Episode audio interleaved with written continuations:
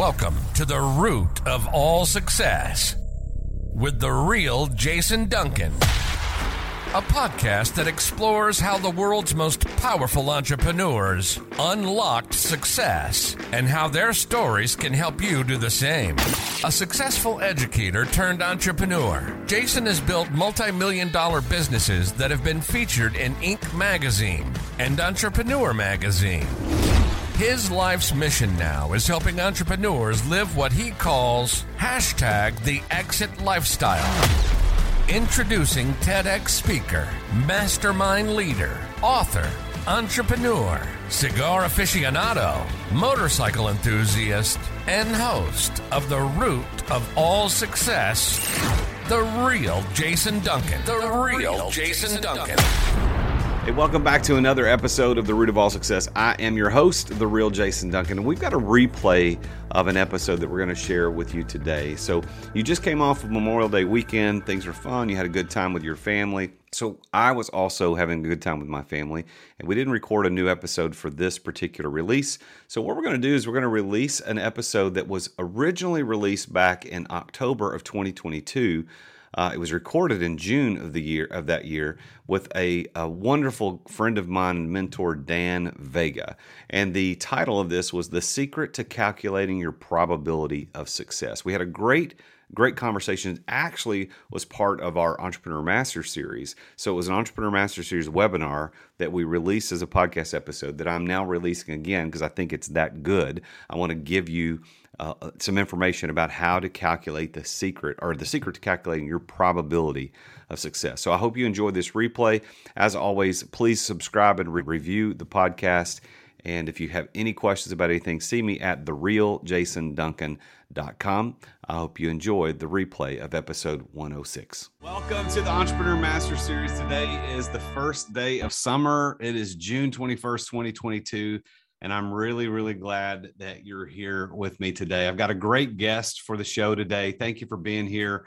Uh, let me kind of set things up. I'm the real Jason Duncan. This is the Entrepreneur Master Series, and the Entrepreneur Master Series is a uh, a webinar series, a live webinar series that I host a couple of times a month, where I bring in an outside guest expert, like we're going to talk with today, and we're going to do a deep dive specifically for entrepreneurs on how can we how can we tap into this wisdom that the guest expert has to make our businesses better? How can we how can we manage that? So let me let me thank you again for being here. And in just a minute i will welcome our our guest into uh, into the zoom webinar.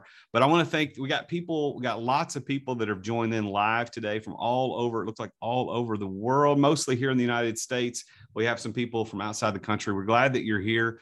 Uh, but the entrepreneur master series is, is something that's free. It's free uh, value that i offer as a business coach to anybody that wants to join in.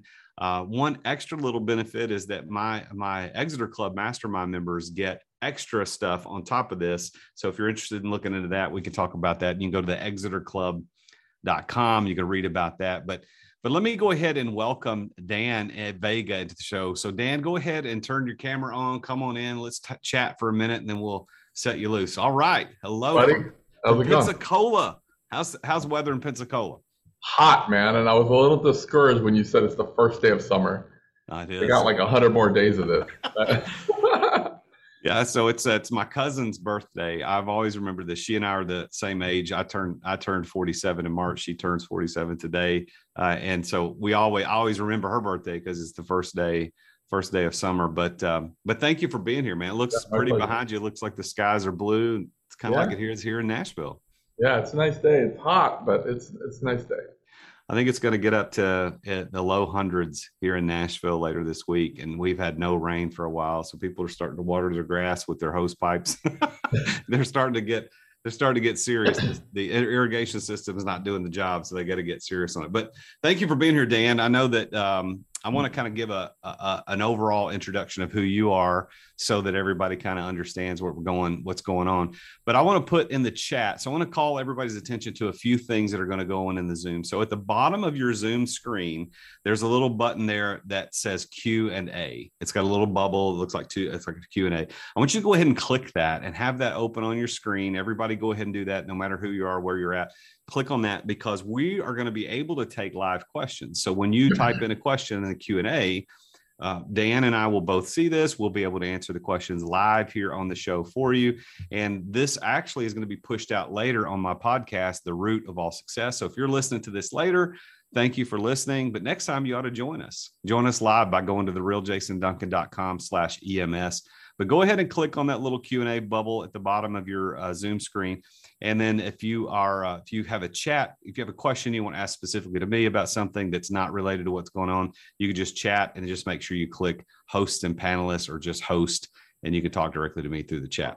But thank you again for everybody that's here live. Let me introduce uh, today's guest. So Dan Vega is coming to us from Pensacola, Florida. He is an American entrepreneur, a speaker, a business coach, a talk show host, a producer, and an investor. And he started his first business at the ripe old age of 19. And uh, he's written and spoken in the field of business for over 25 years. And he's achieved a lot of success in different areas, uh, including sales, marketing, management, corporate restructuring, consulting. He understands business top to bottom. Uh, he, he has helped many companies become profitable, multi million dollar enterprises. He was also considered a top expert in assisting companies to secure funding, and he's been connected with as many as 200 private equity investors, institutional lenders, venture capital groups, angel investors, and he holds ownership in uh, several successful companies and is personally invested in several spaces in the market. Some of those are film and television, environmental, technology, health, and fashion. He actually has a I'm not going to give it away, but he's got this movie idea he's working on now. He shared with me uh, not too long ago. It's really, really interesting. He's also one of the co founders of a book publishing company, Indigo River uh, Publishing, down in Florida. And uh, they have dozens of best selling authors. He's coached everyone uh, from celebrities to some top companies that have been listed in Forbes magazine. He specializes in helping existing companies maximize their profits while reducing their costs and their overhead. And although he's recognized as one of the top motivational speakers today, he doesn't claim to be a self-help coach or, or you know motivational guru. He recognizes the need for self-improvement uh, and positive thinking. And however, he believes that motivation alone is not going to achieve success, and you got there's other things you got to do, which we're going to be talking a little bit about today. His belief is that any business problem and most life problems can be solved through proper math and hard variables. And that really is the thing we're going to be talking about today on this episode of the Entrepreneur Master Series. Um, he started his television journey a few years ago as the producer and host of Tuesdays with Dan, which was a late night business talk show that reached over 35 million homes per week on ABC. The talk show's popularity quickly became uh, and made it one of America's fastest growing talk shows. It was filmed in front of a live studio audience, featured weekly guests, included entrepreneurs and top celebrities. And that's not even all of it. But that's where I'm going to stop today for Dan Vega. I'm honored to know him personally, to call him a friend. Dan, welcome to the Entrepreneur Master Series, man. This is going to be a good conversation today. I'm excited. That was very painful, but I'm excited to be here. Thank you for having me. Isn't it weird when you sit there and listen to somebody else read read your intro? Yeah. It's like, oh my gosh, my people need to shorten this thing. Yeah. Everybody always says that, but it's true. Like those are yeah. that's your accolades. And if people are taking their time to listen to this stuff, you know, we need to know who, who are we listening to? Yeah, I, I'm, I'm 51 and uh, I had a, a, guy that I've been mentoring for a while. He's like, I've looked at your video bio and all these things and people are talking about this and that. It's, it's hard to believe that you've done all these things just at your age. I said, hey man, it's hard for me to believe it. And I was there. when you hear it, it's like, whoa.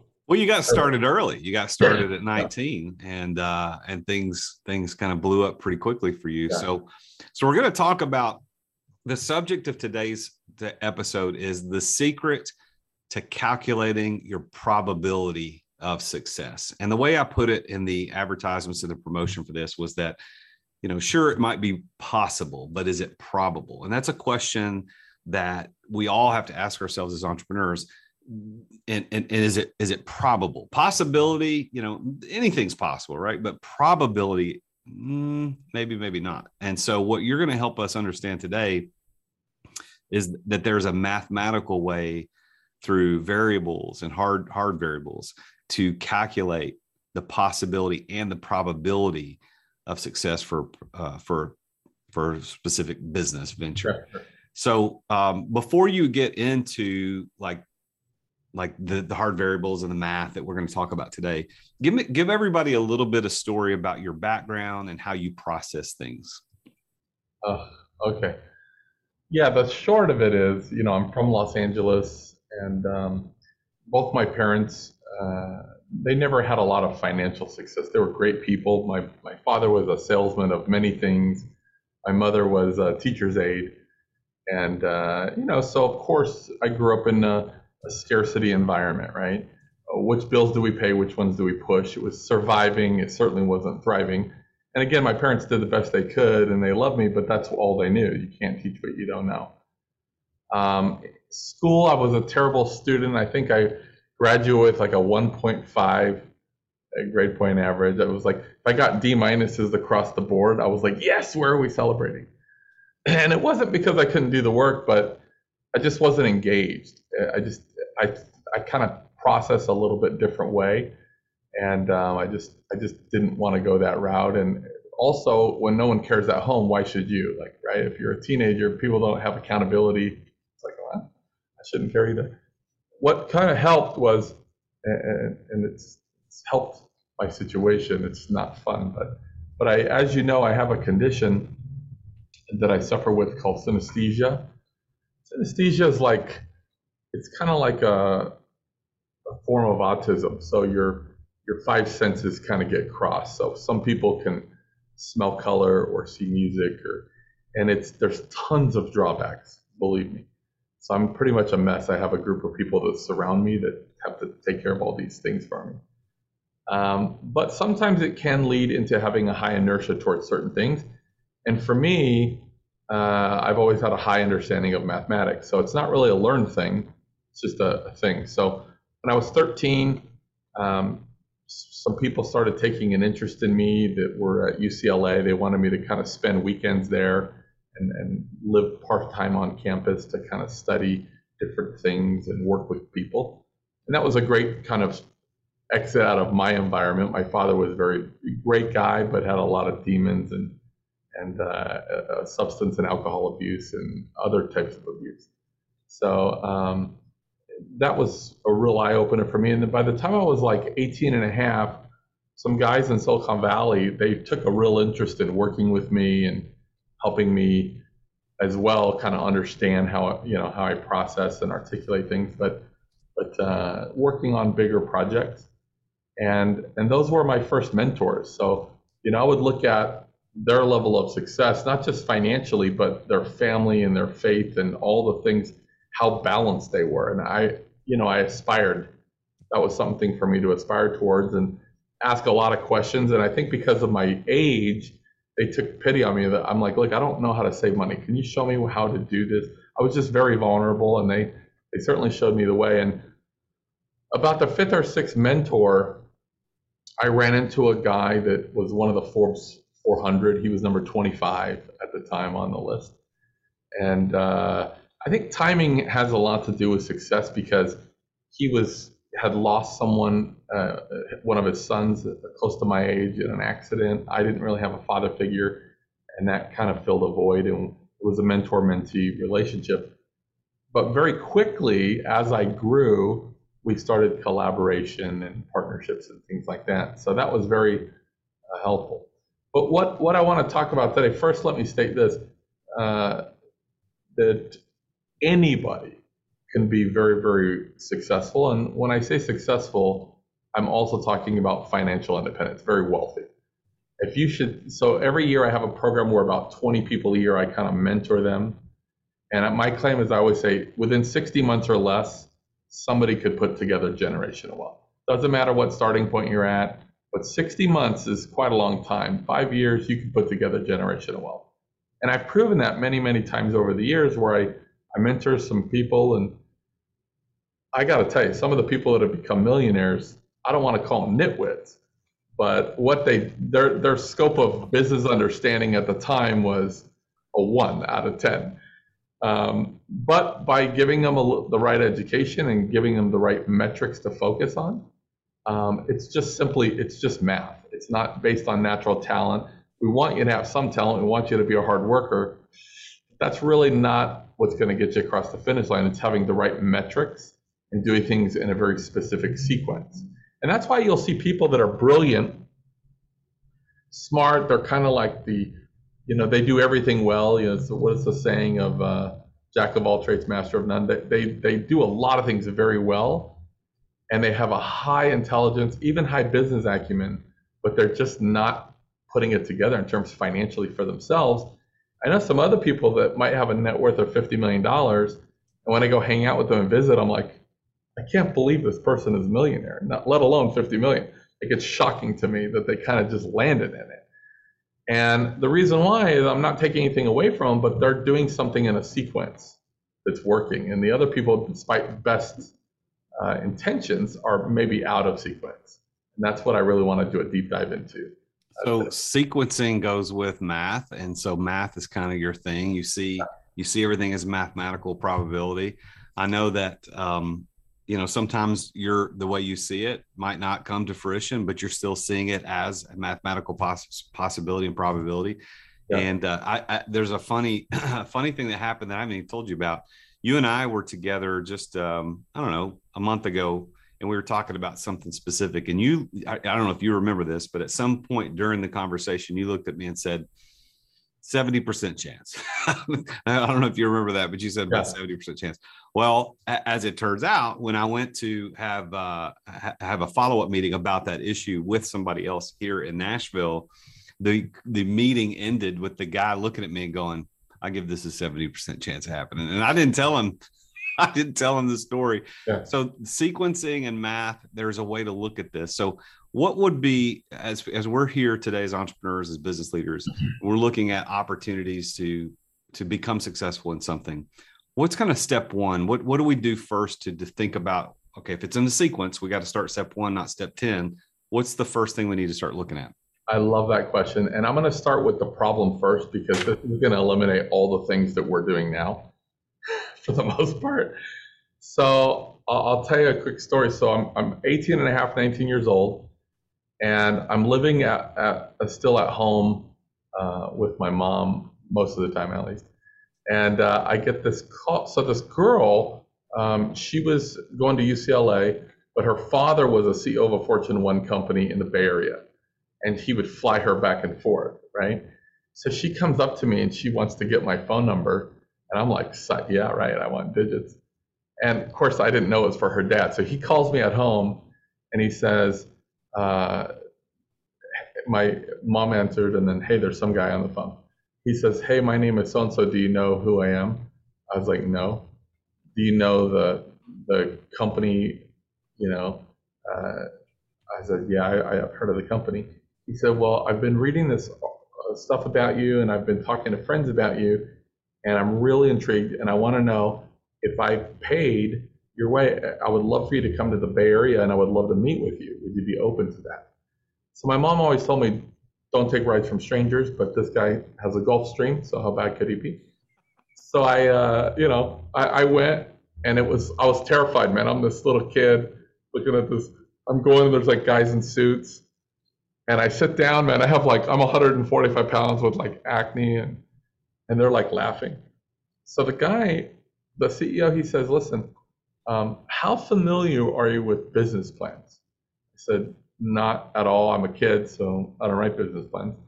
He's like, but if you think about it, a business plan, it's really just, it's a math, it's a bunch of random sequences. Most of them are random, but it's a bunch of mathematical sequences. For instance, your vision statement is kind of what you see in your head, right? Then you got your mission statement, which is what you and these three people set out to do to accomplish the vision. And then you got geographical territory we're going to set up camp. And that's probably based on where you're living or where who gives you the best tax break, right? Variables. And then you got your product or service that you perceive to be good. And you got the gap of profit after you sell it. And you're looking at what the comp, uh, you know, what the competitors are selling it for, what you think you can yield in your area. And you got the strengths and weaknesses of your team and opportunities and threats, particularly in your marketplace and uh, he said you'll have different other random variables in terms of marketing and in uh, you know trajectory blah blah blah. And at the end of the business plan, you'll have the financial stuff, fixed overheads, right? So he says, in my opinion, it's just a bunch of random sequences. Right away, I'm like, I agree, for sure. He says, so here's what I'm wondering. I'm wondering if we gave you, if we had you sign an NDA, if we gave you access to our corporate books, which at that time were making, you know, double digit billions in profit. Um, so I was terrified. Could you find the holes in it? Mathematically, could you find the, if it's congruent or not? So I said, yeah, I think so. So I went through and I found some mistakes right away. But here's the problem uh, of what people do. When we, the realization I came to about four years later is we're doing business completely the wrong way. And it was built originally on a flawed mathematical sequence, particularly in the US. So we build a business very linear, right? So our vision statement, then our mission statement, and then our goals and strategies and product, we do it in a very linear way, right? So imagine you're building a business like this and there's a cliff coming and you're building it like this and you get it all the way to the edge of the cliff, right? So now you get to the end of the business plan and it's like the end of the business plan is the meat and potatoes. If all this math is right, so to speak, and everything that I put in there, all the metrics I put in there is properly added, subtracted, multiplied, and divided against my fixed overhead, this is what I stand to make. That's what you're going to learn at the end of the business plan. So we get to this cliff. We build this linear thing all the way to this cliff, but we don't have we can't, we don't have a crystal ball, so we can't figure out what that's going to look like. You know, three years from now, how much money am I going to make? Right. So here's what we do, and I freaking hate it. People will do speculation of future market share capture. So they'll say, well, you know, so they, they just came up to a cliff. There's no more data that's historical data or present based data. The rest is now his, is future based data, right? And they're not there yet. So they'll say, well, you know, it's a multi billion dollar market. And if we could just get 1% of that market share, or hell, you know, a 1% of 1%, they'll plug in the other side of the cliff and they'll, they'll, they'll build a bridge, right? But it's complete, it's not real it's not going to work because it's speculation of future market share capture. Nothing about that is congruent. So when they do that, they're breaking congruency, and it just it's just pie in the sky. You can't do that. And everybody does it. You know, I'm an investor myself, so 10 times a week I get people with pitch decks. Hey, I need five million bucks. I need 10 million bucks. And then I wait for. I say, well, I'm getting collection of the variables. I'm starting to get excited, and then they hit me with you know, it's a multi-billion dollar business and we're going to make 80 billion dollars in the next 10 years. I'm like, okay, how do you get how much have you done now? We've done about 80 grand. I'm like, how do you get to 80 billion? Forget billion. How do you get to 80 million from 80 grand? What did they do? They just kept replicating the metrics of 80,000 and they just scaled it to 80 million, right? That's not going to work. So here's the answer, okay? So to fix this problem, so I wrote a program when I was 24 about how business is completely wrong. It's built on a wrong structure. And um, here's a new way to do things. I was pretty much laughed out of the room, to be honest with you. And then later, IBM came along and was like, hey, we like what you're saying. We want to work with you. So to, to, to fix this problem, right, you have to start with the end in mind. You have to go to the other cliff. And you got to think about four questions. So let's start with the first few, and I'm going to give you a real example just so everybody listening is like, I get it. Okay. So I always draw a big triangle on a piece of paper. So, like, let's say somebody hired me to help them with this. I draw a big triangle on a piece of paper, right? And I'm going to ask three questions first, right? So the first question is, how much money do you want to make? So as you know, I spent a lot of time in the seminar business. I would do big seminars about this, and I would just say like, how much money do you want to make? And people would be like, how do I pick that number? Is it just out of thin air? Like, I don't know, five million feels good. Yeah, just pick a number. Like, we have to start with the end in mind, right? It's kind of like a GPS system. If I was coming in Nashville to see you, and I just kept driving, and you're on the phone and I'm on the phone, and I'm like, Jason, tell me, and I'm going by the reception of the call. I take a left, I'm like, that sounds worse. I should have taken a right. I'm just trying to find you organically. Dude, I'm never gonna, we're never gonna get together. The way that it's gonna happen is you're gonna give me the actual physical coordinates and then the let's say GPS will reverse engineer it all the way backwards with the proper data to the starting point. But if I don't have the original coordinate, coordinates of the place I need to be fixed, I can't reverse engineer it with the accurate data. So we'll build this way, and then I'll just take a guess in your neighborhood, or I'll plug it in with some fake stuff to make it try to fit, like speculation of future market share capture, but it's not real, right? So the first thing is question number one: How much money do you want to make? And I'll give you a real scenario of this. I, I met with some guys in, in the Midwest, and uh, Barry and John, these two guys, and Barry's like, after an hour of talking, I said, Barry, I still don't know what you want from me, and I don't know what you do. Like, what do you want? Like, how much money do you want to make? Let's just start there. It's simple. That's the end goal. What? How much do you want to make? I'm trying to get the destination. He said one million dollars take home. Right. So that's one side of my triangle. One million bucks. The other. So that question number two. What time frame do you want to make it? He said 12 months. Great. I'm loving this because I almost have a I almost have an equation. So on the other side of the triangle, 1 million bucks, 12 months. At the bottom, here's question 3. What field do you choose to do this in? He said the mortgage business. Right? So I'm loving this now because I have basically an equation, right? Now, question 4 will tell you if your number's too high or too low, or if there needs to be an adjustment. Because question four is, what is your probability rate? Now, Jason, I got to tell you, if you put a thousand people in a room, I would even say 10,000 people in a room and ask them how many of them check this variable, you will not get one hand. Nobody checks this. Okay? So, what's the probability rate? So, here's what you have to think about. If Barry was to make a million bucks, in 12 months in the mortgage industry, where does that allocate to him to have to play in the game? Is it going to put him in the top 25 percentile of the mortgage industry, top 10% of the mortgage industry, top 1% of the mortgage industry? Where what's the where does he have to play in terms of the market, right? And that'll tell you kind of probability. So I said, "What's your probability rate to do these three variables that you gave me?" He, and he said, "I have no idea." So I said, well, let's do some research. So after a couple of weeks, we figured out that every year in the Mirage Hotel, they have this big mortgage convention, and everybody that's somebody is going to be there. It's all the top people. And I happen to know one of the keynote guys. So I said, let's fly down to Vegas, and I guarantee all the one percenters are there, all the top.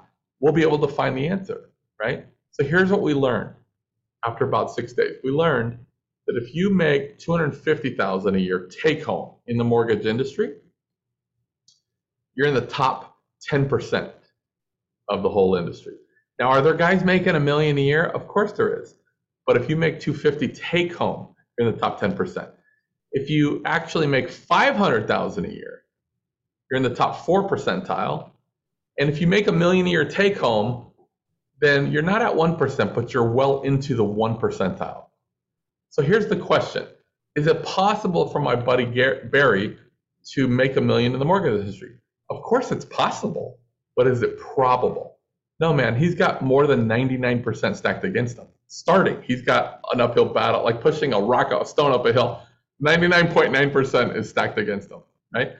So for me, I'm out on that scenario. I don't try to bet on 1% or 5%. So what for me as an investor, whether I'm investing my time, money, or both, I need a fixed range of probability. I need a certain fixed range that I'll play, okay? And it's probably going to be a little lower than you think, but here's my fixed range of probability for me. It's 17 to 19%. 17 to 19% is my fixed range of probability. Okay? So here's what that means. And I'm speaking in general terms right now. In most businesses, okay, I can if I'm studious and I buy 300 bucks worth of uh, books and I listen to podcasts and I I'm, I'm, I'm you know assertive. In three to six months, I can put myself into the top 15 percentile of most industries. If I'm trying to be a brain surgeon or a mechanical engineer or a chemist, Probably not. But in most business applications, right? If I'm studious, I can generally put myself into the top 15% of a field. And the reason why in business as entrepreneurs is most fields, the herd is 85%, right? So I'm not trying to be rude, but if you think about the people that run our lives, I was trying to get a, credit card. I had fraud on a credit card and I was trying to straighten it out. I talked to so many people trying to deal with this thing, right? Most people are just this step away from being a zombie, right? They just barely have a pulse when it comes to business. I hate to say that, but you know, they go to a place you know, every Monday and they, they, they go to a thing and then they do a bunch of things. On Friday, they collect the thing, then they spend the thing, and then they buy things and they go back to the thing on Monday. There's no rhyme or reason. There's no passion. They're just kind of existing to pay bills, but they're not living. We, we both know this. And the, this is the hurt 85%. So I've built, I can't tell you how many business plans that I've written for companies where I'm there for four days and I'm trying to really build this mathematical sequence for, for wealth, right? The first day is like an interview. Hey, how do you guys do this? I don't know anything about your industry, so I'm going to ask a lot of questions. How does that work? How does this work? They're like schooling me, right? Oh, here's how it works in our business. Day two, I'm asking tons of questions. They're, they're schooling me, giving me all the data.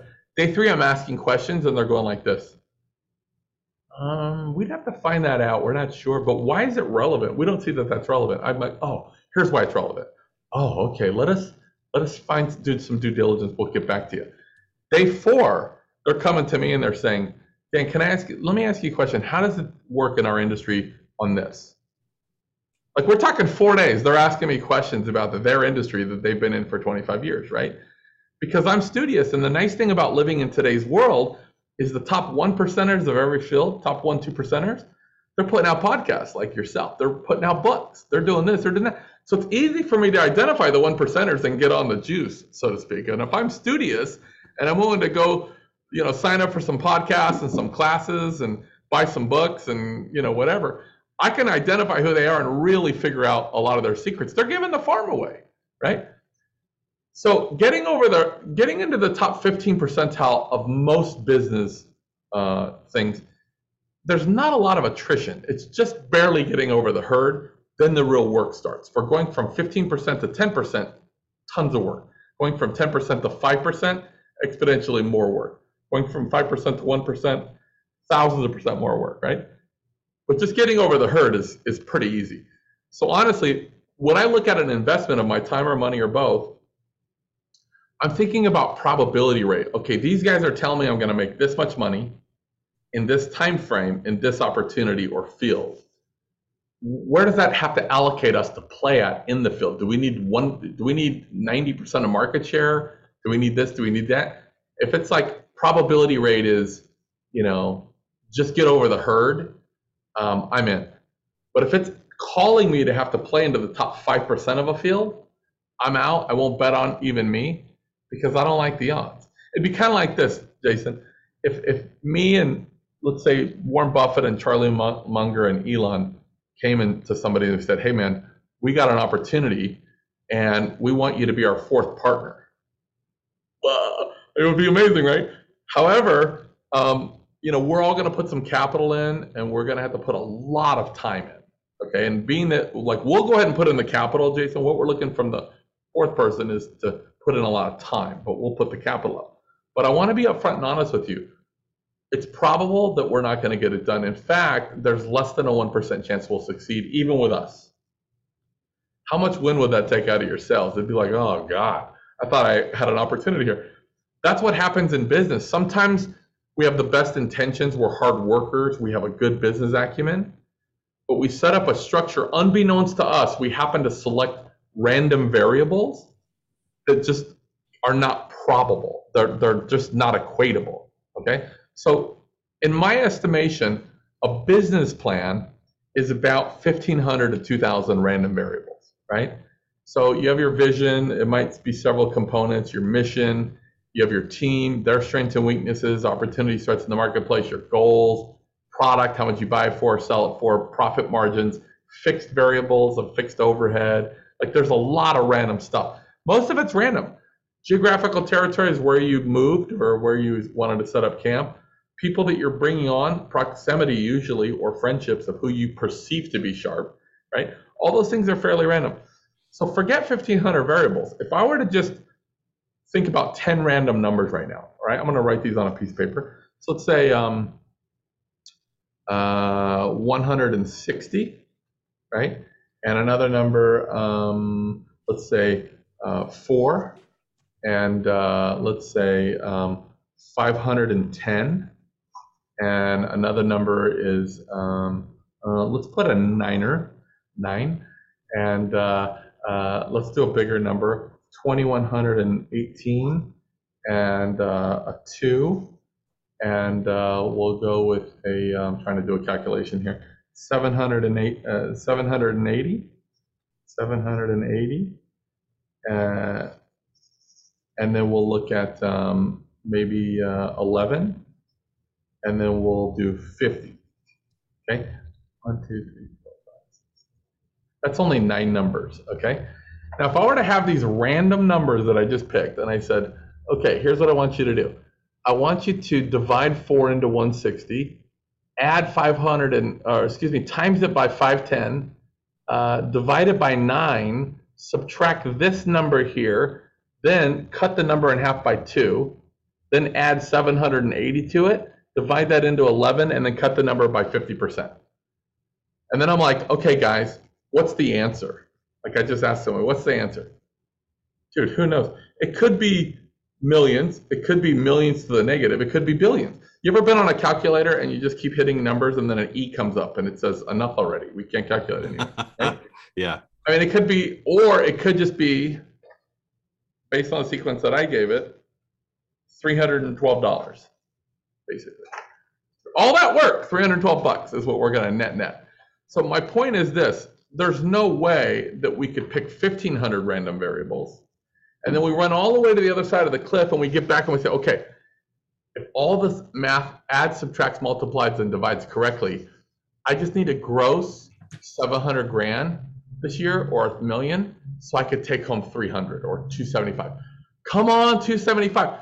The mathematical probability of you being able to figure out what you, what that math is going to stop spinning on and where it's going to land it's possible, but it's not probable. It's in less than 1% probable.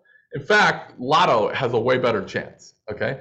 So that's what we do is we, we build this bridge and then we do speculation of market share to build this thing back to make those meet, but it's not gonna work, okay? So think about it in these terms. The thing we need is the destination first. How much money we wanna make, what time frame, what's the probability rate. You can find the probability or what field, what probability rate so here's some questions you can ask to figure this out. How many players are in the space? Right? Um, for instance, how many real estate agents are there in Florida? Or how many hair salons? You know, how many people that do hair in Florida? Or how many people in the US? Um, sometimes when I'm looking for a national number, I do state by state. It's a little more accurate. And then I look at the average salaries or the average income you have to do a little bit of research, but the majority of the stuff that you need is historical data or present based data, right? So sometimes you just do a Google search and it'll give you the answer. So it might take you a couple days to fill out the probability, but you have to figure that where does it allocate you to play? So there's some industries, for instance, Jason, that, that you just you got to ask this question before you start. So let's say somebody wants to be a videographer. They're like, I want to be a videographer. Man, I'm not knocking that field. But going into it, you should know that the top 10% of the whole field is only making high five figures. Right? Now, is it possible to make six figures being a videographer? Yeah, it's possible. But probability rate's more than 90% against you. Okay, so again, I'm not knocking it. There's there's exceptions to the rule. Let's say you want to cut hair, right? And that's the, the license you're going for. I'm not knocking that. I need people need to cut hair. But going in knowing that 10% of the field if you make yourself into the top 10%, you're still only making high five figures. Now, is there people making a million dollars cutting hair? Yeah, they're they're on the shows like Paul Mitchell. They're on stage. They're it's possible, but the probability rate. Now, there's other industries. Let's say I know you do some public speaking, Jason. If you could put yourself into the top 22% of public speaking, just 22%, you don't even have to break the 20% mark. Just get above the herd, not even above the herd. You still got one leg in the herd, okay? You're seven figures. How about app building, right? Particularly video game apps. If you could get into the top 25 percentile of video games, building video games, you're in the high seven, low eight figures. So this is a question we have to ask before we. I'm all about passion. Figure out what you're the most passionate about, and then go into that field. We both know passion is a key.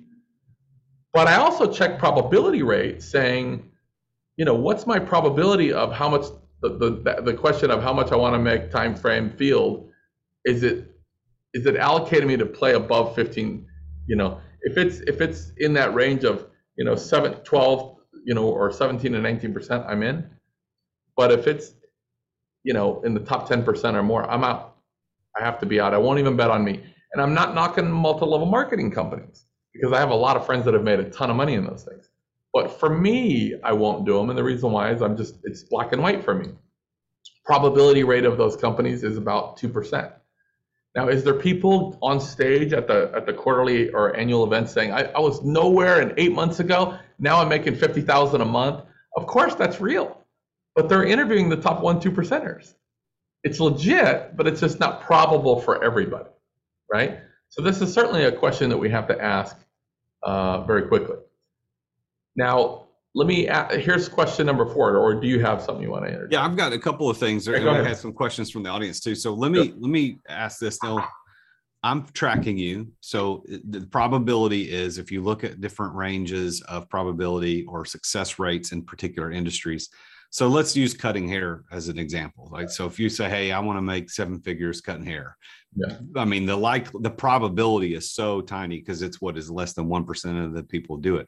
Is there anything in the calculation that says, okay, because so few people do it, there is the opportunity that I uniquely have that could push me. And I'm not talking about delusions of grandeur because everything lots of entrepreneurs have that. But is there a way to calculate in my unique ability puts me in a position where I would succeed easily into that space where others wouldn't?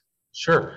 And it also could be unique selling proposition right? And that would change your law of probability. So it's like okay jason duncan cutting hair a million a year the probability rate's 1% but jason duncan cutting hair in this town with this unique selling proposition or offer and my unique talent that also will recalculate the, the probability right? Um, so uh, to your point there could be no one has this or, or let's say some business field that you're going into and there's no shortage of people in that field, but you have a specified knowledge that no one else has, that that gives you a great advantage. So the probability is going to go way up. But even with those things, I'm very cautious about taking on. Now, now I've had those those things actually come up, Jason, where it's like, look, this is 10, 12% probability, but I feel like I have specified knowledge, or I got a guy on my team that has something unique, or I have a very unique selling proposition or hook. I'll go in on the 90, 90% stacked against me kind of mm-hmm. a deal. But I'll never go lower. I don't care what the, the advantage is. I'm not going past that. So you're looking at you're looking at the fixed range of 17 to 19%. So you're so the herd is in that in that, right? 85. So, so, yeah. so, so 85%. So you're wanting somebody to have a 17 to 19% chance of succeeding at the rate that they are pre- are projecting. Is that what you're saying? Yeah, if I could just be studious and identify the one two percenters in the field and take three to six months to really do my homework and immerse myself can i at least get over the average? Let's take podcasts for instance. You know i read an article that uh, you didn't know how much did you know about podcasts before you started a podcast? I mean you knew a lot about business right? Yeah, not much about podcasting. Okay so i read an article uh, not too long ago i don't know if it, i think it was wall street that said that the average podcaster gets to like episode seven and they quit. Yeah, and sure. the numbers were massive. Like everybody starts a podcast, they get to seven or nine, they're done, right? so you come in and you say, dude, the probability rate, I love that because the herd is quitting at seven or nine episodes. If you just got some stick to itiveness and you have a resolve and you got some piss and vinegar and you read some books and you talk to some other successful podcasters, you're going to throw your hat in the ring and you can beat the herd, right? Now, being the number one podcast in the country, I believe you could do it. It's certainly possible, but a guy, you know, it's going to be a lot of work, as you know, and you're certainly climbing, by the way. But honestly, shameless plug. I just dropped my link to my podcast in the chat. Nice, thank you. so you can pay me later. But that's a great example of like, well, I'm not the herd, and I'm gonna go do my research, and I'm gonna talk to other successful podcasters. Might even interview them, find commonalities, and I'm gonna give it a shot, right? So yeah, we have to th- now. Now let me get back to the Barry example. I think this will actually answer some questions, and then. So when I look at this sheet that he gives me, I want to make a million dollars in 12 months in the mortgage industry. We find the probability rate to be, you know, one percent basically, right? So I go back to Barry and I say, Barry, listen, here's the way I look at it in my mind. I look at it like Barry kind of gave me three threes, right? That's how I look at it. He basically gave me three threes and he said, Dan, like he gave me three fixed positions, right? Three fixed metrics, three, three, and a three. And he said, Dan, make it 11. Dude, math never lies. No matter how good I am in business, I'm not a magician. I can't make three threes be 11. It will never be 11, no matter how bad you want it or need it to be 11. It just can't. So I have to go to Barry and I say, look, I can't make this 11, but here's what we can do. You have three fixed positions right now. Allow me to unfix one position, right? So instead of three threes, I got to make one of them a five. Or let me unplug two positions that are fixed. We could leave one fixed. Let me unfix two, and let's put two fours. But we can't have three fixed metrics that don't equate right? It just won't equate. So in that scenario, I would say, Barry, do you want to make a little less money? Maybe we go down to 350? No, I don't want that one to be unfixed. Oh, okay. Do we want to pull out the timeline to 18 to 24 months? Because that increases our probability rate. Nope. Well, the only other thing is we got to change fields. We got to play to your strengths, but find another field that allows you to do what you do, but give you a higher probability rate of success. Does that make sense? It does. I, that was actually the question I was going to ask next. Is like, there's a way that you can screw around with that to say, well, oh, yeah. a million over a million a year in that industry is not likely. Ninety nine percent not likely. So you can either keep trying and button your head against the wall, or change one of those things, right? Yeah, and so think about it this way, and this is very important to write down and just really think about. If you really have been, let's say that you're just pushing hard, you're pushing that you've had some success in business, but you're just not where you believe you deserve to be or could be. You're not at your maximum potential. And it's no fault of your own. You're working, you're putting in the time, you're putting in the paying the dues, putting the hours in. It's probably not your fault. I'm going to be honest with you. Because forget 1500 random variables. When we build a business, here's the awesome thing about math. The way that math works is that two things. One is math never lies, and number two is at some point of math, it has to start repeating, it repeats itself, right?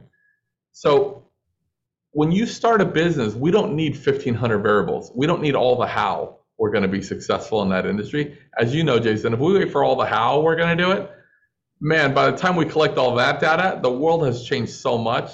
We need a new how, right? And we'll never get out of the gate. But instead of collecting 1,500 variables, let's say, when you select the first six or eight variables of your business, now, how fast would you collect the first six or eight variables of a new business? Probably before you open the doors. What's the business going to be called? What's our domain? What's our product or service? What can we get it for? What can we sell it for? Right? Um, how are we going to compensate our people? Right? The first six or eight decisions are made like that. Right? So when you select the first six or eight decisions, here's how math works: is that we randomly select these six or eight variables randomly and then the way that we randomly put those variables together, unbeknownst to us, it creates an inevitability. Think about what I'm saying. We randomly select two friends that we're going to start a business with. We select Nashville, Tennessee because we like it and that's where my wife's from. And we select uh, this product or service because we perceive to be a way to make money. And we perceive that we're going to compensate this uh, much in this area because we feel like that's what people need to make in this area. Like when we make those six or eight decisions, we randomly select them, and then the way we randomly put them together, it creates an inevitability. So now that math is going to stop spinning somewhere. It's going to, by the time that math or those variables add, subtract, multiply, divide correctly, it's going to land on a very finite number. The problem is we're just not there in history to know what it is yet, right? So if we could fast forward in history, you know 12 months 24 months 36 months whatever the business plan is for we would know that's like uh i hate it. Or oh my god we're going to make a lot of money. But we just don't we're not there in history yet right? So that's the problem is a lot of people have the best work ethic they have the right business acumen they have the right knowledge they're actually in the right field. But the way they selected their variables randomly they put them together it put a roof on what their potential is and it was a really short roof where they can't even stand up straight and you can't out earn the structure that you create so sometimes I'll go in and I'll just change one or two variables. So let's imagine 1500 variables on a board and it's an even number. By the time I add them all together, it's even. And then they're telling me to make it odd. I'm like, that's not going to work. It will never be odd number. It's an even number, right? But if I change one variable by one number, right, the whole damn thing calculates, correct? That's exactly what it is. Is I'll do an interview and I'll look at all the variables in their business. I'll change one element. I'll make it three, a four. Right? I'll change one marketing strategy, and all of it equates now. And they're doing less work for a lot more money. And they're like, "What is going on in my business? This feels crazy." Sometimes we get lucky where we'll hire a new person in, and it's not specifically what they're doing or their role in the business but the dynamics and the variables they brought to the business was the exact tweak to go from all that math equating or not equating. And now things are thriving, and we're giving the credit like, wow, since this person showed up, we are thriving. But it's not necessarily what that person's performance, just their performance. It's that they brought some more metrics that made the whole damn thing equate, if that makes any sense. Makes makes perfect sense to me. So we've got a few questions that have been asked in the Q&A chat. So I'm going to go ahead over to those if that's all right. Sure. Um, so the first one is coming from Ira. Ira, thanks for being here today. He asked this question. He says, with so many data sources and information out there, do you have any resources that you lean on for data that you know that you can trust? And I assume what he's meaning is, how do you know that only the top 1% make a million and the 14% make 250 or what? Like how do you where do you find that data? I've searched for that for so long man. That's such a great question. Here's what i found. You have to you have to find several credible sources you know? Like i find a lot of stuff from like forbes or wall street journal and i find that to be pretty credible. But i need congruency of, of several people basically saying the same thing.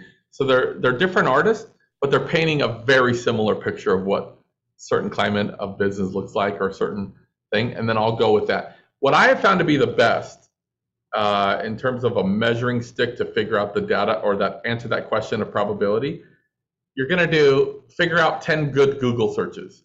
So how many players are in this space? What's the average person make? Sometimes I have to do it by state.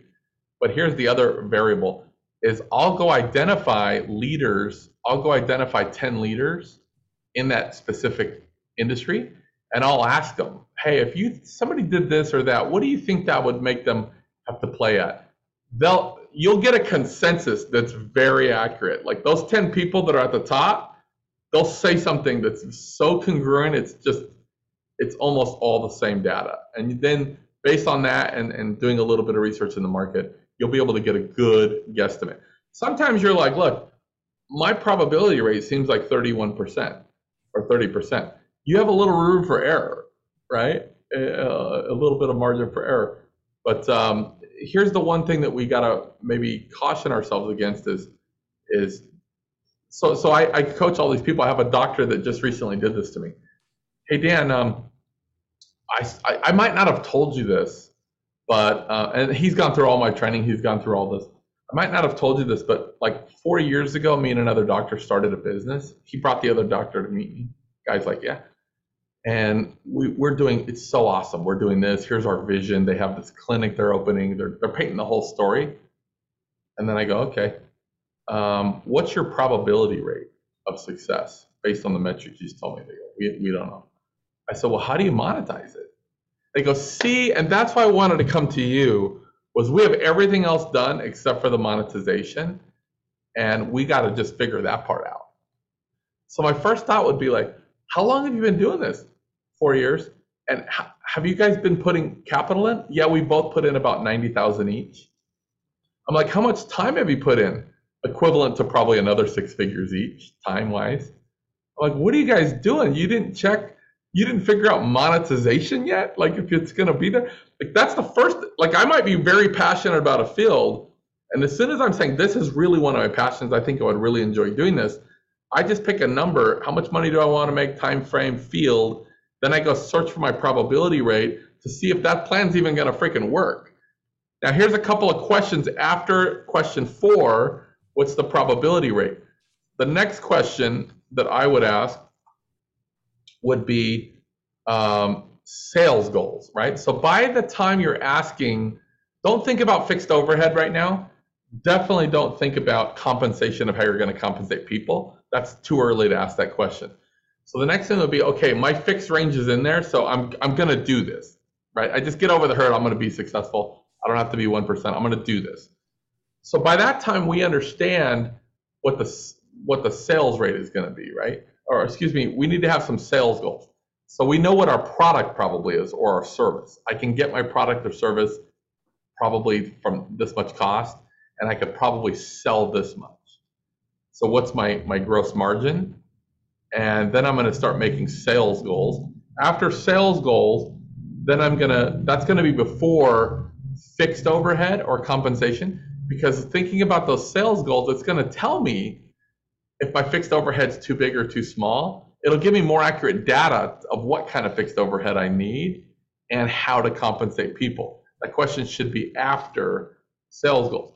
Now here's one point I want to make, and then we can just kind of take a lot of time for questions. But here's here's one point I want to make. I learned this over a lot, building a lot of businesses, and I learned it the hard way because I was always taught like, you know, somebody asked me recently on an interview, what's the difference? The host was saying, I've been in business for myself a long time, but I've never really considered myself an entrepreneur, she said. She's like, what's the big difference between an, you know, small business owner and entrepreneur? Am I an entrepreneur? I said, I don't know, right? As we know, the difference is a small business owner at the end of the day builds a job, right? They, they, they, first one in, last one to leave, sign their checks last, and technically they're self-employed, but they built a job. They built a, a shackle on their leg they can never go in. They're inside the machine, right? They're a cog in a machine. They can never leave. And if you do leave to the Bahamas for two weeks, you come back, you're putting out fires, right? Because they built themselves in the business. Entrepreneur is a different animal. Entrepreneur does, is not afraid to get in the trenches, get his hands dirty for a few months. But going in from day one, he's thinking about putting processes in place and developing people to say, man, in six, three months or four months or six months, I don't want to be working in the business. I want to be working on the business because I want passive income, right? And I don't want to have that tied to active hours income. So we know that there's a big difference there. But here's the thing, even for entrepreneurs in building a startup, you can't, you shouldn't have processes and systems in place too early.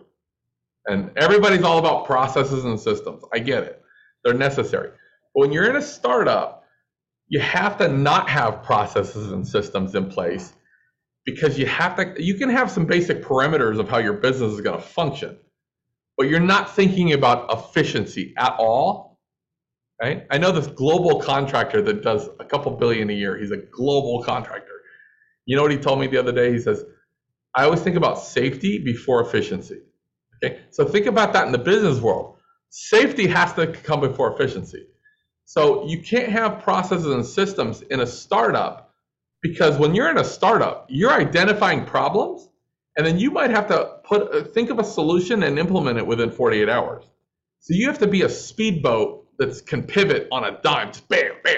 Like you're pivoting quickly and you're you're you have to be really really responsive, right? So if you have red tape and you have you have a department head, you think about the military or think about these major corporations with department heads let me talk to him and get that signed off, and then I'll go to him. It's you're, you're a giant cruise ship that can't hard, it takes two hours to turn. You know what I mean? You're just not responsive uh, at all.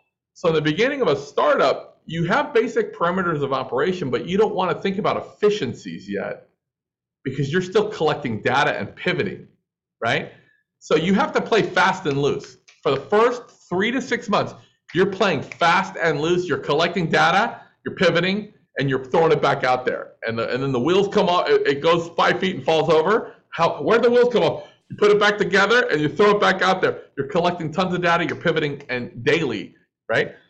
Now, after you've gotten the bugs worked out and you find a rhythm that's working, then you put your processes and systems in place.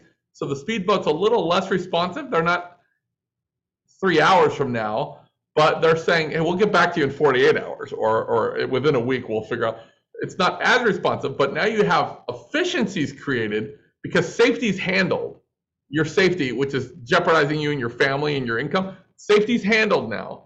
So now we put processes and systems in place so we can actually create that passive stream. We don't have to be there. We're working on the business instead in the business. That's very important because a lot of entrepreneurs, they want to build the whole damn thing before we even start. And they want like, who's going to be in charge of this department? Where am I in charge? Where, where, where like department heads? I'm like, dude, that's too much red tape and bureaucracy. We just got to collect data and haul ass and fill it with gas and go. It's like entrepreneurship is jumping out of a plane with a and then figuring out how to assemble the parachute on the way down. Like that's what we're doing. And uh, and so, anyways, I just wanted to make sure that we we realize that. Well, I've got we got a couple more questions to come in. Joshua asked this question. He says, "How would you determine the possibility or the probability, rather, for an apples to oranges situation?" And what he means is, in other words, a category that is new, like Web three is new uh, or or smart data, uh, you know, that type of thing. How do you how do you figure out the probability when something is brand new? Such a great question. You're going to have to go to something a different field that has a similar behavior, right? Um, and this might be hard to think about Web three, but let me give you a for instance. Years ago, this guy came to me, and I was helping him get funding. Right? He came to me with an idea called Build a Book now, when I say build a book, what's the first thing that comes to your mind?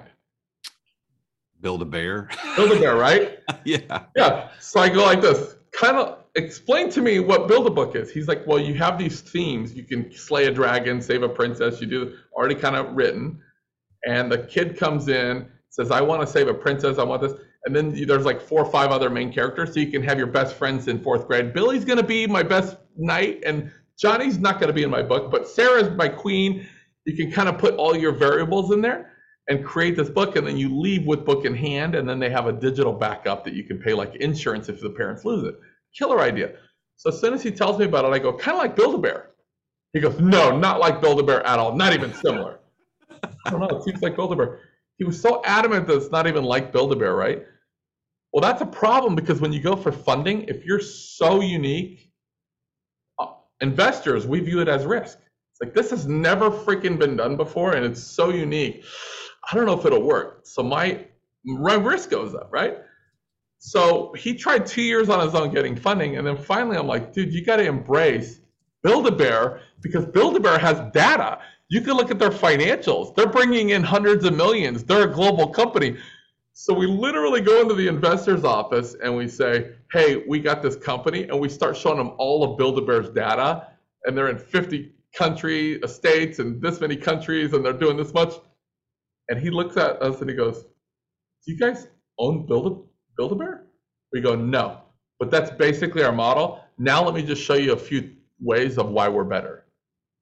That mitigates risk because I'm not trying to do something that's never been done. It's too risky. But I'm I'm drawing a parallel to a similar field that has a similar behavior, and I can find the probability in that field based on that behavior but then add some points to my probability rate because there's no other players out there. Does that make sense? I think that's a perfect example of, you know, really there's nothing new under the sun. Yeah. I mean, when was the last time new new happened? Like I can not like when when mobile smartphones came out. Okay, was that new? No, it was it was a conglomeration of all these other pieces of technology that came together. So I think you're right. Is that we look at the data that we the access to, and then we pull that data together to make the great you know the great you know the probability metrics that we need to get where we're going to go so good good point there we've got a uh, another question here uh, from ira that says if you found your probability rate to be more like 50% as opposed to the 70 to 90 call me would you would you adjust would you adjust timeline to get it back to that or do you yeah i would i would so i've had some businesses that are like I want to make this many millions of dollars in 24 months and this field. And it comes back like, okay, 49%. I'm like, yeah, I'm going to scale up the money. I want to make more. I'm to, because I know I can get over the herd, man. So I might I might lower the probability rate to say 20%. Um, but I'm gonna I'm gonna just say that uh, you know I'm definitely not gonna go in at 50% win. I'm gonna I'm gonna go for a little bit more because I don't need the probability rate to be 50%. I need it to be you know a little less than 20%. So another question come in. Mark asked this: Can you talk more about the time frame part of the triangle and how to conservatively arrive at that number? And and I actually had a question related to this when we were first drawing out the the triangle, which I, I made notes here on my my own piece of paper. Is that how much do you want to make? What time frame do you want to make it? And then mortgage, you know, or what field rather? And it was mortgage million dollars over twelve months is time frame really that simple? It's like i want to make x number of dollars over this amount of time? Is that what that is that, that there's no secret to time frame? That's what that means? No you're just in the beginning you're just picking random numbers right? How much money do you want to make what time frame what field that's basically pretty random right? Question number four will tell you if you're too high or too low. So question number four what's your probability rate? That's going to tell you your your your number's too high or your timeline if you or your timeline needs to be drawn out. That's a choice though. See, you don't have to move both of those things. You have to if you if it's coming out that your probability rate, for instance, is only 9%. Now you have a choice. Do you want to take a little less money, go from $2 million to 1.7? Or do you want to stretch out your timeline from 12 to 16 months? You don't have to change both though to increase your probability rate. You just have to either pull out the timeline or lower the money a little bit. But we won't know until we figure out the probability rate if those other two variables are proper. And in case in, in the case of Barry, the answer was we don't want we want the million bucks in 12 months. We want to leave those two fixed. I'm like the only other thing is change the field. It gives us a better probability rate, but plays to our strengths. We have to fix we have to adjust one of those three things. Well, um, and I think, well, and by the mere fact, if, if somebody came to you with this plan, or to me as a business coach, either one of us, and they said, okay, here's the thing, here's my, here's the desired income, here's the time frame I want to make it, here's the, here's the, uh, uh, the, the field that we're going to do it in. Once we calculate probabilities, like, okay, one of those three variables has to move. Well, by the nature of moving the bottom one, the third question, doesn't that elongate the timeline? Because if he, he's probably already pretty far down the road of going towards the mortgage business, if you say, well, you can't do it this way, you got to make sausage now. If you want to do this, you got to make sausage, you got to make tennis shoes, you got to sell sunglasses. Like that just elongates the timeline. So, sure. have you ever had anybody come to you and say, and you presented that like Barry and said, you got to change the, you can't be mortgage, it's got to be something else. And he says, well, if I change it to more uh, off of mortgage, it's going to elongate the timeline. So yeah, okay, I'll, I'll just do it over 18 or 24 months. So what, what do people usually do when that happens? Uh, sometimes it's related, right? So let's say real estate sales. Okay, well, your probability is not going to be there. But if we just kind of, we don't have to jump to a different tree, but just a little bit different branch. Okay, let's do, do real estate sales, but let's primarily focus in this niche. So we, we can just tweak it a little bit. Okay, you're going to be in the mortgage business, but what if we only did mortgages in this niche? Let's see what that looks like, right? So most of the time they'll adjust. They don't have to completely abandon ship.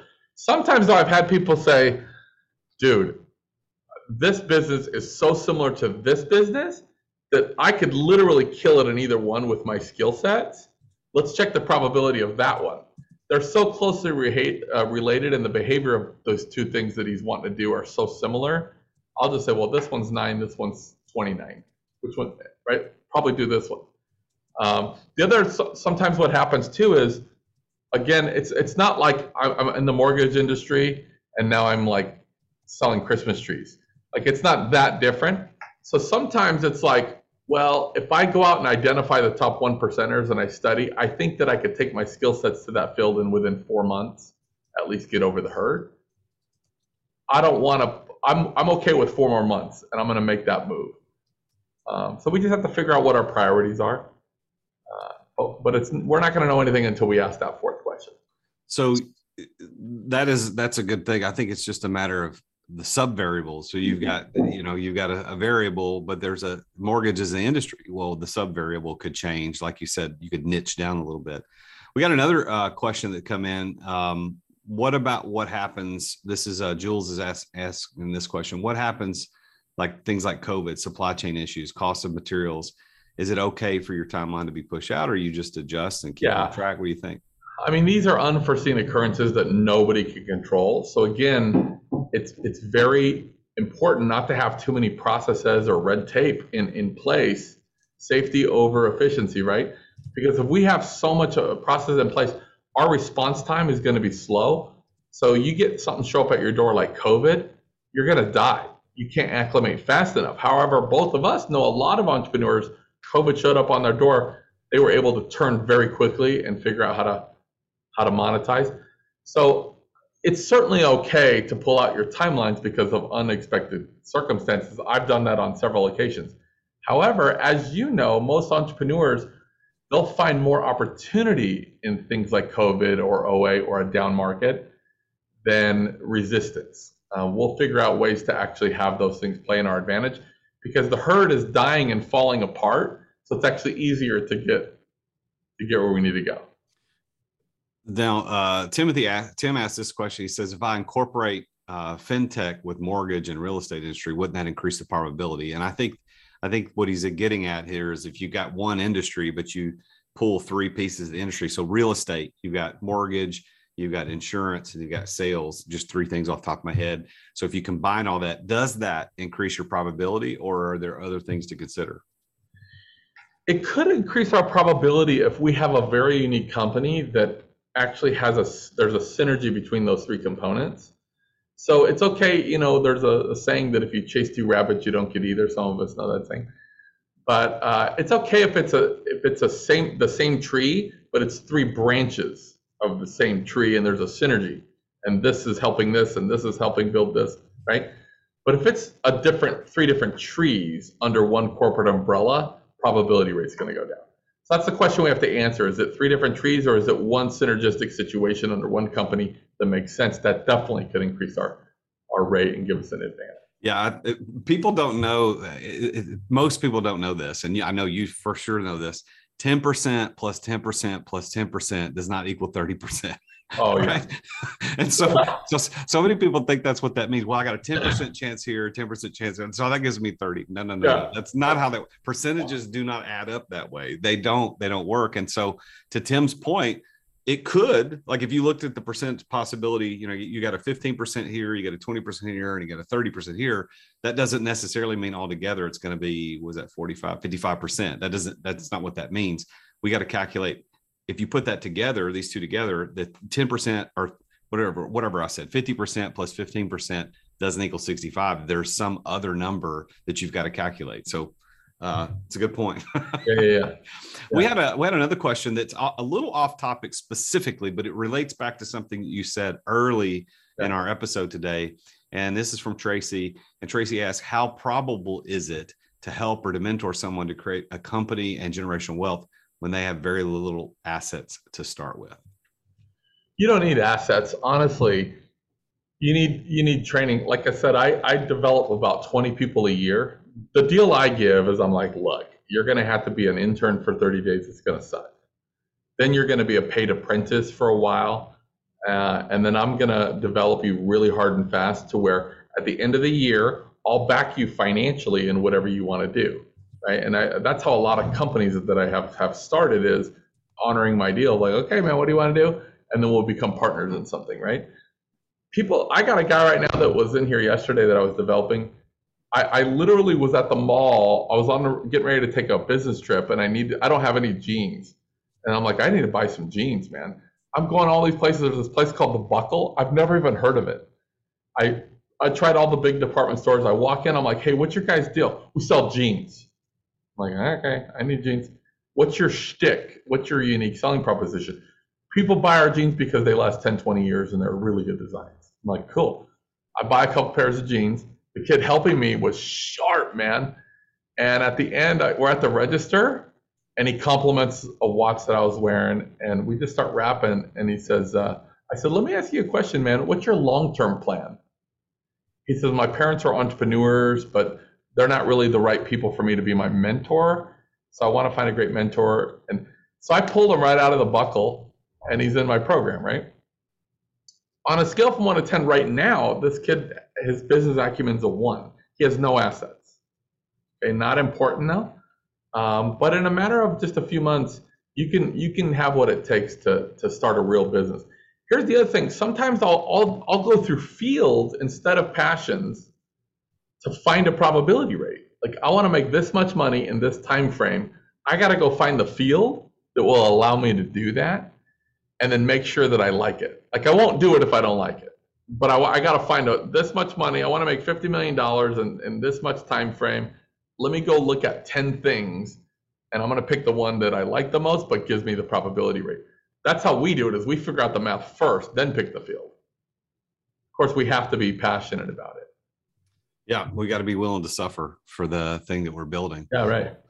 Well, Dan, this is uh, really, really good information. I know that for me, I when I first heard this this information, you did a you did another webinar with me earlier in the year, um, and we had lots of great responses from it. So I appreciate you sharing it again.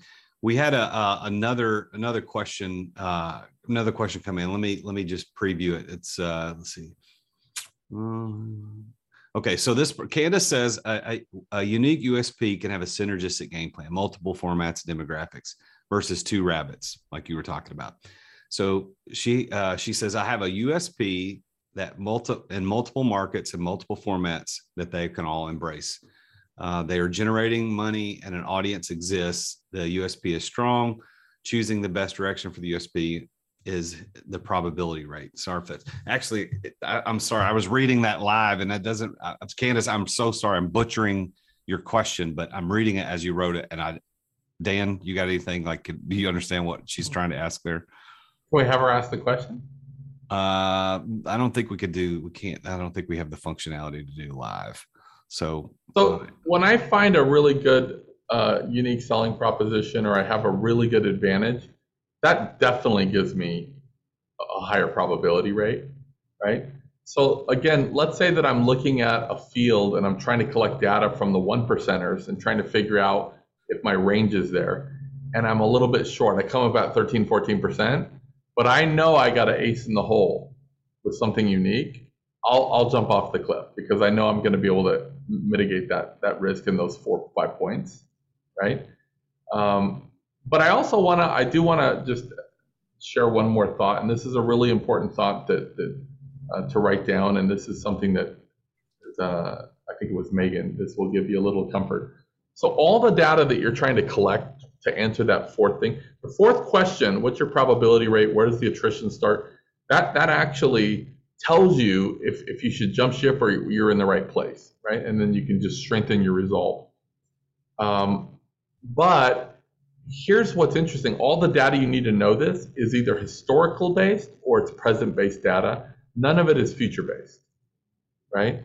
So it's findable. You might have to spend a few days and talk to some people and identify the one percenters and send them an email and do some Google, think of some unique Google search terms. But you can get the, the, the probability easier than you think. However, with that being said, this is uh, something that I, I have to, this point that I have to make is the way that mathematics works is that you're in a business right now that let's say has 1500 spinning plates, 1500 variables. I don't need 1500 variables because math allows me that if you have enough, if you have six or eight or 10 of the right variables, everything else is going wrong, but you got six or eight or 10 of the right variables. The way that math works is that I can I can manipulate those variables, right? And anybody can do this by data through data collection. So if you have six or eight things going answers to your business now, you can spin those in different ways and look at data different ways, and it will eventually tell you all of the how. Not only what's historical based, but present based data that you may or may not have right now, but it will also tell you the future based data. So think about what I'm telling you we don't need all the how, but if we have eight or 10 variables, we can manipulate those in different, let's try higher price, let's try lower price, let's try this, let's try free, let's try this monet. You just keep doing that with all your 10 variables. It's going to continue to give you data. And eventually it will give you all of the how, the, the, the section that's in historical base we already have, the section that's in present base that we may or may not have, but it will also tell you future based data, right?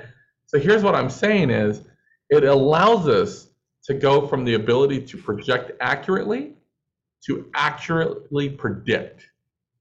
Now, think about this. If you had a crystal ball and uh, you could ask it any question, it would tell you historic, like what's going to happen. How long would you need that device to be generationally wealthy? End of day, right? There's so many applications if you think about it, knowing the future, you could be very, very wealthy. Well, here's the magic phrase the difference between projecting accurately, which we all do in our businesses all the time, the difference between projecting accurately and having the ability to predict, which is a different ballgame, is only the presence of enough hard variables and belief system. Let me say that again.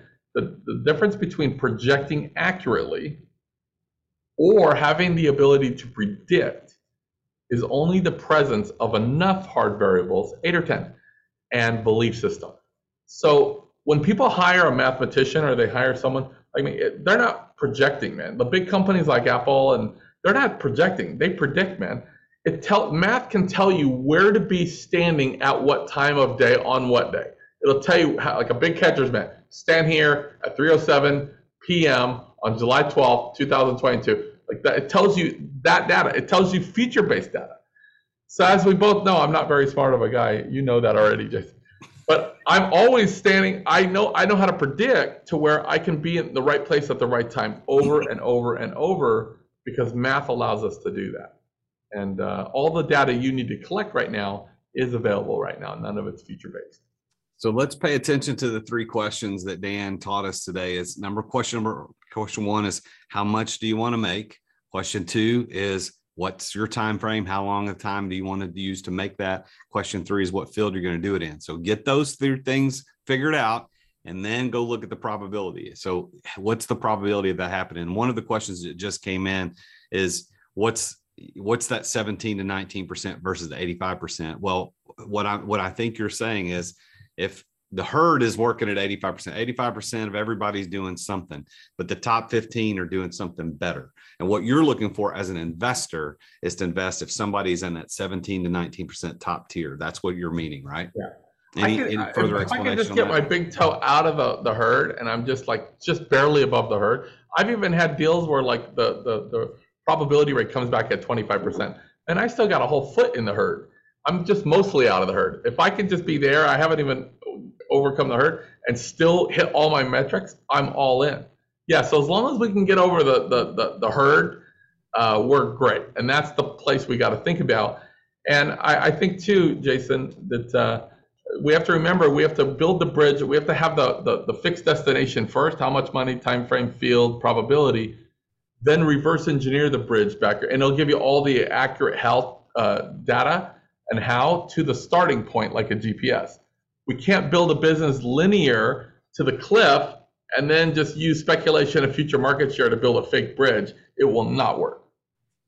Well, I think uh, I thank you, Dan, for being on the show, the Entrepreneur Master Series today, and for everybody that's out there listening. Whether you're live in the webinar today, or you're listening to this on the Root of All Success later, or you're watching it on my YouTube channel, this is the type of coaching that I help provide to my clientele. My coach, my that my coaching platform provides opportunity to get access to people like Dan Vega, people that are coming on here and sharing their expertise. So if you're interested in getting more coaching like this, I've dropped in the chat room the link to my website. You can go to exitwithoutexiting.com and read about how to get involved in the next opportunity. I've got a, a business accelerator that's coming up, starts on July the 7th it's eight weeks, one hour at a time, live on Zoom with me, showing you the four core principles that you need to implement if you want to learn how to create that passive income from a business that runs without your daily presence. Just a little bit like what Dan was talking about today. There, the probability of you being able to do that is really high. It can happen. You can do it, but there are certain variables you have to put in place to make that happen.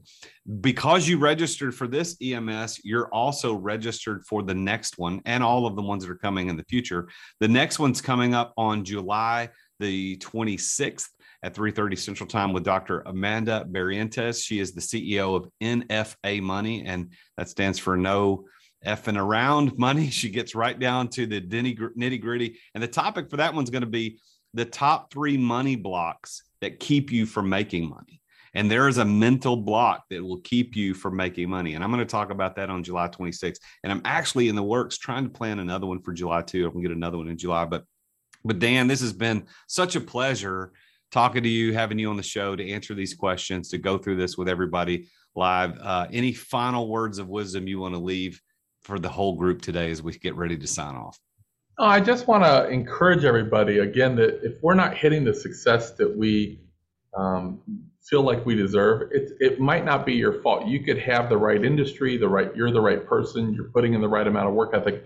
We've just selected a few things. So my suggestion would be go back to the team, do an inventory meeting, and when I say inventory meeting, interview them, figure out what their strengths, weaknesses are, put all that data on the sand, relook at it, because chances are by just manipulating or changing one or two of those variables, the whole thing will equate and you're going to have much more success. Well, Dan, thank you very much. And thank you, everybody, for being here today. Uh, please make sure you join us next time when we talk about the top three money blocks. Just go to Exit Without Exiting if you want to join my coaching program. Sign up and let's get going. Thanks for being here, everybody, today. We'll see you next time. Attention business owners. Attention business owners. Feeling burnout from running your business? Uncertain if you're nearing burnout? Take our free 10 question business burnout test at businessburnouttest.com to discover where you stand. With just 10 quick questions, you'll learn how to immediately begin making changes to regain freedom and success. Cut your daily operations time in half. Improve your quality of life and prepare your business for your future exit without losing revenue or profit. Visit businessburnouttest.com now and take the test. Thank you for listening to another edition of The Root of All Success with the real Jason Duncan. If you've enjoyed this week's episode, visit therootofallsuccess.com to access the show notes and other helpful resources. Follow Jason on social media at The Real Jason Duncan. See you again next time here on The Root of All Success.